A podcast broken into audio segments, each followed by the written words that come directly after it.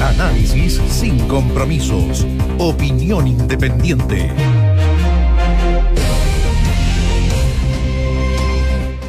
El país poco a poco se pone en modo plebiscito. Eh, y, claro, y después del aniversario del estallido social, uno tiene la sensación de que las conversaciones, al menos del mundo político, convergen hacia... Lo que va a pasar el domingo. Hacia lo que va a pasar el domingo y también a cómo debiera transcurrir el domingo. ¿Y por qué decimos eso? Porque si efectivamente hay algunas aprensiones respecto a lo que pudiese ocurrir en materia de seguridad en algunos puntos, también está, em, yo no diría una presión, pero, pero sí el anhelo de que participe mucha gente. Lo ha dicho el gobierno, lo ha dicho la oposición. ¿Y por qué? Bueno, porque también en la participación se juega no la legitimidad del proceso constituyente, ¿ah? si es que sale la prueba, pero es muy distinto de que si eventualmente gana la prueba, ¿no es cierto? El proceso, y, el inicio de un proceso constituyente es muy distinto si hay una participación del 50%, del 40%, del 30%, o del 60% o del 70%. No es lo mismo, aunque el resultado sea para mayoritariamente para uno y otro, va a significar lo mismo. Eh, o sea, no hay ningún político que no crea, incluyendo los opositores a la posición, o sea, de los, que están por el rechazo, opositores a la prueba, que saben que es el, resultado es más o menos se va a conocer, el apruebo va a ganar, el tema son los porcentajes. Es, lo que todos dicen, es lo que ellos, pero digamos, no los porcentajes, también y eso quita la atención, a eso voy, que el proceso eleccionario quita la pero. También el número de participantes, ¿cuánta gente va a ir a votar? Deberían ser más de 7 millones para que para que sea más de los últimos procesos, por ejemplo, en donde ganó Sebastián Piñera. Claro, que lo que pasa es que hemos visto, a ver, a todos los últimos presidentes, y los últimos presidentes son Sebastián Piñera y Michelle Bachelet, básicamente, ¿no es cierto? Claro. Hay una generación que solo ha conocido de elecciones donde es Exacto. o Sebastián Piñera o Michelle Bachelet. Y, en esas cuatro últimas elecciones se les puede reprochar a estos dos eh, mandatarios eh, el porcentaje de participación que hubo en esas elecciones con el voto voluntario, ¿no es cierto? Ahora está el fenómeno del voto voluntario. Esto esto no les resta legitimidad, que quede claro. Eh, no. pero sí se ha levantado del mundo político la viabilidad de reinstalar el voto obligatorio, ¿no es cierto? Y de hecho, para el plebiscito de salida, si es que gana la prueba, etcétera, etcétera. Ya se, analiza que tendría que ser con voto obligatorio. Exacto. Entonces es importante eh, eh, estar atento al nivel de participación el día domingo y por eso están las medidas que se han anunciado durante esta jornada, ¿no es cierto? El, día, el, día domingo, claro, se acorta el día domingo, sigue el día sábado, parte a las 11 de la noche, pero ya no termina a las 5 de la mañana, sino a las 4 de la mañana. 4. Y después se reinicia del, para el Y después ya, claro, después ya no hay, no se inicia el toque de queda hasta la 1 de la mañana, pero ya del día lunes. Día lunes. Y esto es para facilitar la participación. Claro, dejar un espacio ahí en pues, para el funcionamiento propio de los procesos eleccionarios. Está el debate también respecto a las movilizaciones, cómo la gente se va a movilizar digamos que eh, la ley electoral asigna recursos a los municipios para que dispongan, los municipios que tienen localidades apartadas de los centros de votación, para que dispongan locomoción para que esa gente pudiera votar tú lo conoces perfectamente, digamos, por el Alto Biobío, ¿no es cierto? Claro, en regiones hay zonas más aisladas donde para buscar la participación de los ciudadanos eh, se hace un incentivo, que en este caso es la especie, o directamente un subsidio a la locomoción, al transporte. La pregunta es si esto se puede hacer a nivel nacional, que es lo que están planteando algunos sectores de la oposición. Que el transporte sea gratis el día del plebiscito. Eso es lo que se ha propuesto por algunos. ¿Sabes a mí lo que me impresiona esto? ¿No se pensó esto antes? A ver, estamos a cinco días del plebiscito. Un plebiscito que se iba a hacer en el mes de abril. Además que se iba a hacer en el mes de abril. Con menos contagios que los que tenemos ahora también. ¿Cómo es posible que esto se le ocurra ahora? O que por lo menos lo digan o, lo pidan públicamente ahora. Esto habla de, nuevamente, de mm, la improvisación en, el mundo político. ¿eh? Porque yo no, ¿es posible que se le haya ocurrido solo ahora o es que tácticamente lo quiere plantear a última hora como una forma de presión? Ver si esto es muy absurdo. O sea, las cosas, y estoy hablando de oposición y gobierno, ¿eh? o sea, no, pero aquí, no, hay no hay mediano ni largo plazo en la política chilena. Nivaldo, yo siento, y lo hemos dicho acá y lo he dicho y me hago totalmente responsable, eh, el CERVEL, como con todos sus consejeros, con Patricio Santa María a la cabeza, tuvieron harto tiempo para haberse preocupado de todos los detalles a última hora. Nosotros mismos, eh, cómo se entra, dónde se va, por qué lado. O sea, se supone que esta elección era en el mes de abril, ¿por qué estamos ahora todavía debatiendo a sobre última hora los mecanismos. los mecanismos, las formas, eh, los Porque- controles? Claro, porque No sé. en esto que estamos hablando no hay no hay diferencias políticas. Después vamos a hablar de las diferencias políticas para otros eventos, digamos, el día domingo.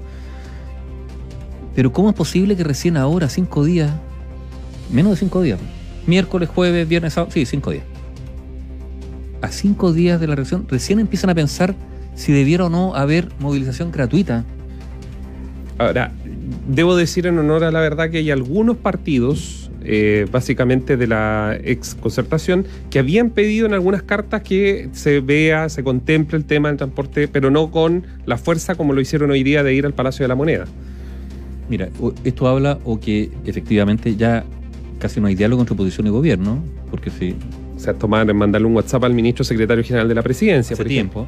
eh, y, y- y la situación finalmente Salvo que deja- se quiera hacer un hito comunicacional de que. bueno, quizás también, pero claro, aglutinar claro, en torno a una demanda común. eh, pero estamos bien encima del plebiscito como para empezar a, a- a resolver estas, estas cuestiones. Vamos a ver si se resuelve. Yo no sé si hay, por ejemplo, recursos para destinar a subsidiar la locomoción pública eh, ese día.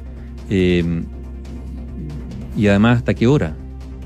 mm, ¿Hasta la una de la mañana? ¿Hasta la una de la mañana, hasta el toque de queda? Yo no sé si la- las micros, por en ejemplo, el- en la capital van a estar disponibles para transitar hasta Oh. ahora por razones de seguridad. Pero ese es otro tema. Eh, y, y- y lo otro, porque hablábamos de los eventos del día domingo que por razones políticas podrían sufrir contratiempo. Aquí, aquí había una idea, en torno a lo que tú planteabas, Nivaldo, había una idea de la oposición, amigos auditores, y era que, a ver, Beatriz Sánchez y varios actores más querían llevar adelante esa idea, que era una fotografía de la oposición, todo el arco político completo, opositor al gobierno de Sebastián Piñera, en una sola fotografía, todos juntos, todos abrazados, tomándose las manos, o a lo mejor no, porque por la pandemia a lo mejor no pueden estar, Pero- pero, pero todo- la- el pero cuadro digamos, el cuadro. completo. El arco opositor por el apruebo. Efectivamente. Y eso se ha venido abajo porque no hay, definitivamente aquí, a ver, el Partido Comunista sigue siendo clave en poder, en, en disociar y no asociar a todo el arco opositor. ¿Y por qué digo el Partido Comunista? Porque finalmente no se ha llegado a acuerdos en las últimas horas, todo esto podría cambiar todavía, quedan, quedan días, quedan cinco días para eso de llegar todos a las afueras de la CUT, a la oficina de la Central Unitaria de, Trabajadores y hacer allí un, un solo acto de toda la oposición, todos juntos y obviamente con sus discursos comunes. Tener un comando, eso ya va a ser difícil. Ya no, a ver, ya no hubo comando. Ya no hubo comando. No hubo acuerdo para las papeletas en las próximas elecciones, que son justamente las de municipales y de gobernadores regionales. Ustedes lo, lo hemos contado. Pero ahora ni siquiera hubo acuerdo o no, no estarían alcanzando un acuerdo para todo el arco opositor. Están en una fotografía como lo quería Beatriz Sánchez. Bueno, y digamos, no es que todo el Frente Amplio, Beatriz Sánchez fue la candidata presidencial del Frente Amplio, no es que todo el Frente Amplio esté por un por una foto en común, porque al interior del Frente Amplio también hay diferencias. Hay Sí. algunos que están por aparecer con el resto de la oposición Pa- y otros Pamela, Pamela Giles no se va a tomar una fotografía, por ejemplo, con Giorgio Jackson. Todos sabemos las diferencias que tienen internas. no. Pero más allá, claro, pero... Personal, a ver, estoy, estoy colocando los nombres, pero que también siguen, eh, siguen ciertas corrientes dentro del mismo grupo. pero o además, el al Partido Liberal del- con al el interior Partido del Frente Amplio algunos estarían por tomarse la foto con representantes de la ex nueva mayoría y otros por ningún motivo. También está eso.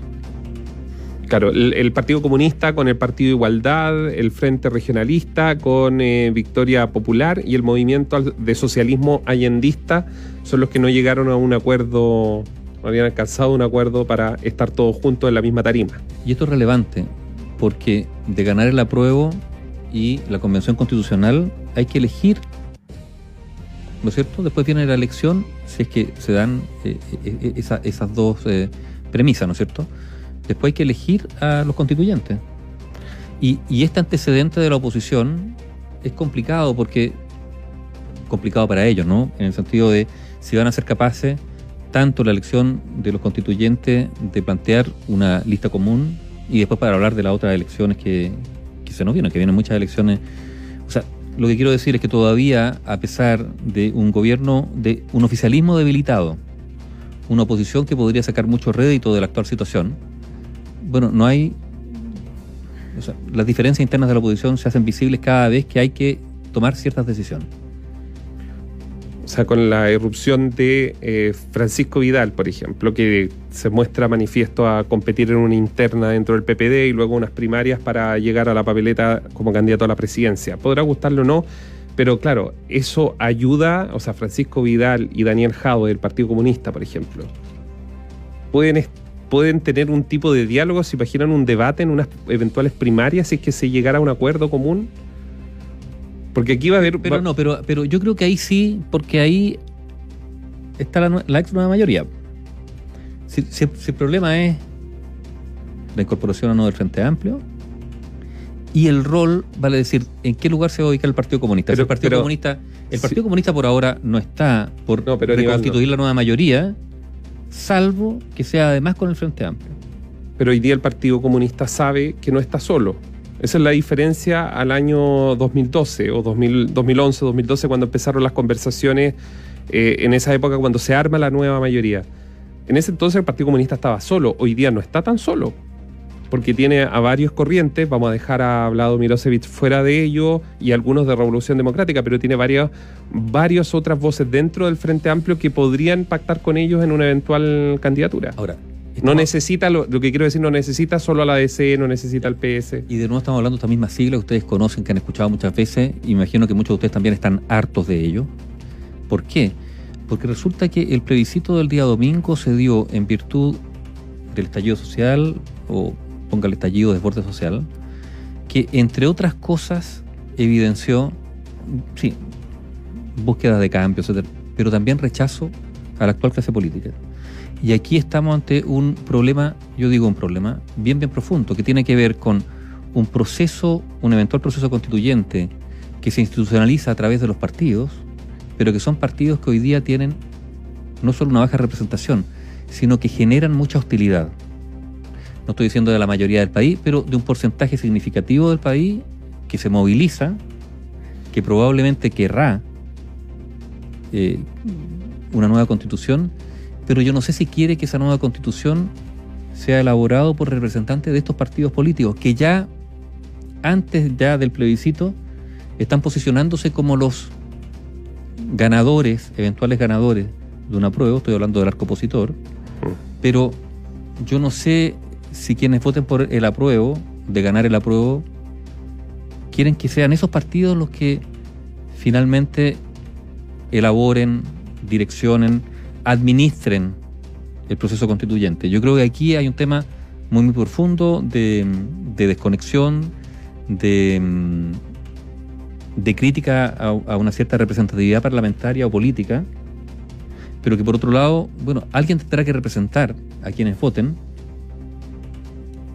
en la eventual asamblea constitucional y si se hace como está pensado a través de los mecanismos, los distritos, etcétera, etcétera, es casi inevitable que ahí aparezcan personas puestas por los partidos políticos, porque el espacio para los independientes hasta, hasta el día de hoy está muy, muy cerrado, y eso también podría generar un... em, Porque tienen que llevar también No sé. acuérdense, por las cuotas de género.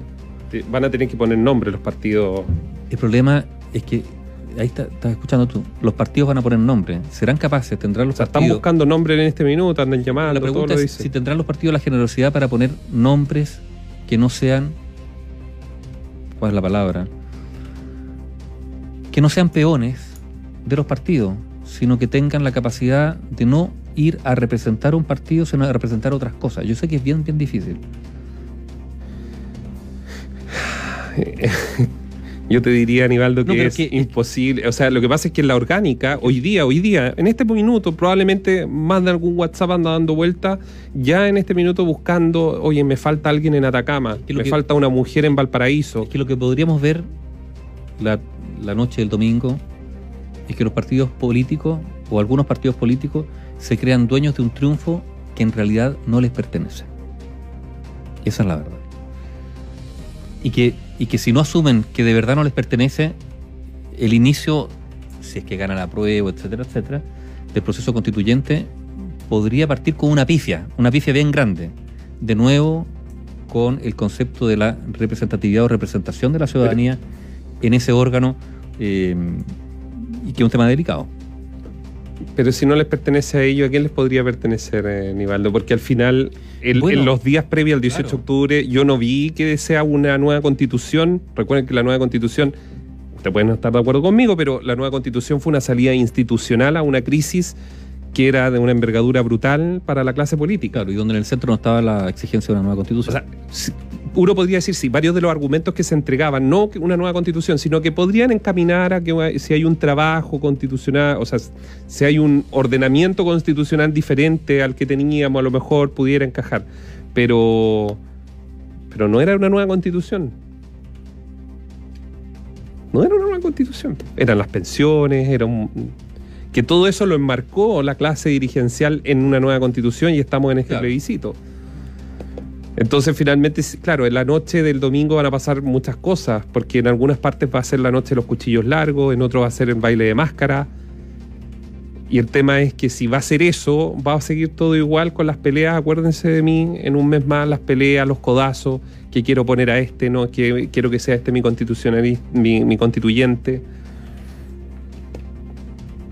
Entonces, ¿van a pasar muchas cosas? Sí, mientras las personas, ayer hablaba con alguien en Pedro Aguirre Cerda, en la noche a 300 metros de la casa disparan balazos, llaman a carabineros, no llegan, los fuegos artificiales, que la hija, que, que una señorita de 16 años quiere juntarse con sus amigas, tiene que volver temprano para encerrarse, porque si llega a las 10 de la noche, la seguridad.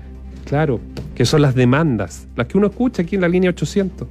Mientras un joven en Las Condes puede llegar a la una de la mañana a su casa perfectamente tranquilo, Después el toque de queda, dices tú. después del toque de queda incluso, eso no puede ser en otras zonas. Entonces, eh, si vamos haciendo una lista, son muchas temáticas que hay que no sé si van a estar totalmente representadas. Pero lo que sí está claro que el domingo nosotros vamos a tener una amplia cobertura Sí. para llevarles, digamos, todos los antecedentes, detalles eh, y hechos, que es lo más importante, que se van a, a ver el día domingo en las elecciones, en este plebiscito. La radio, análisis y opinión independientes.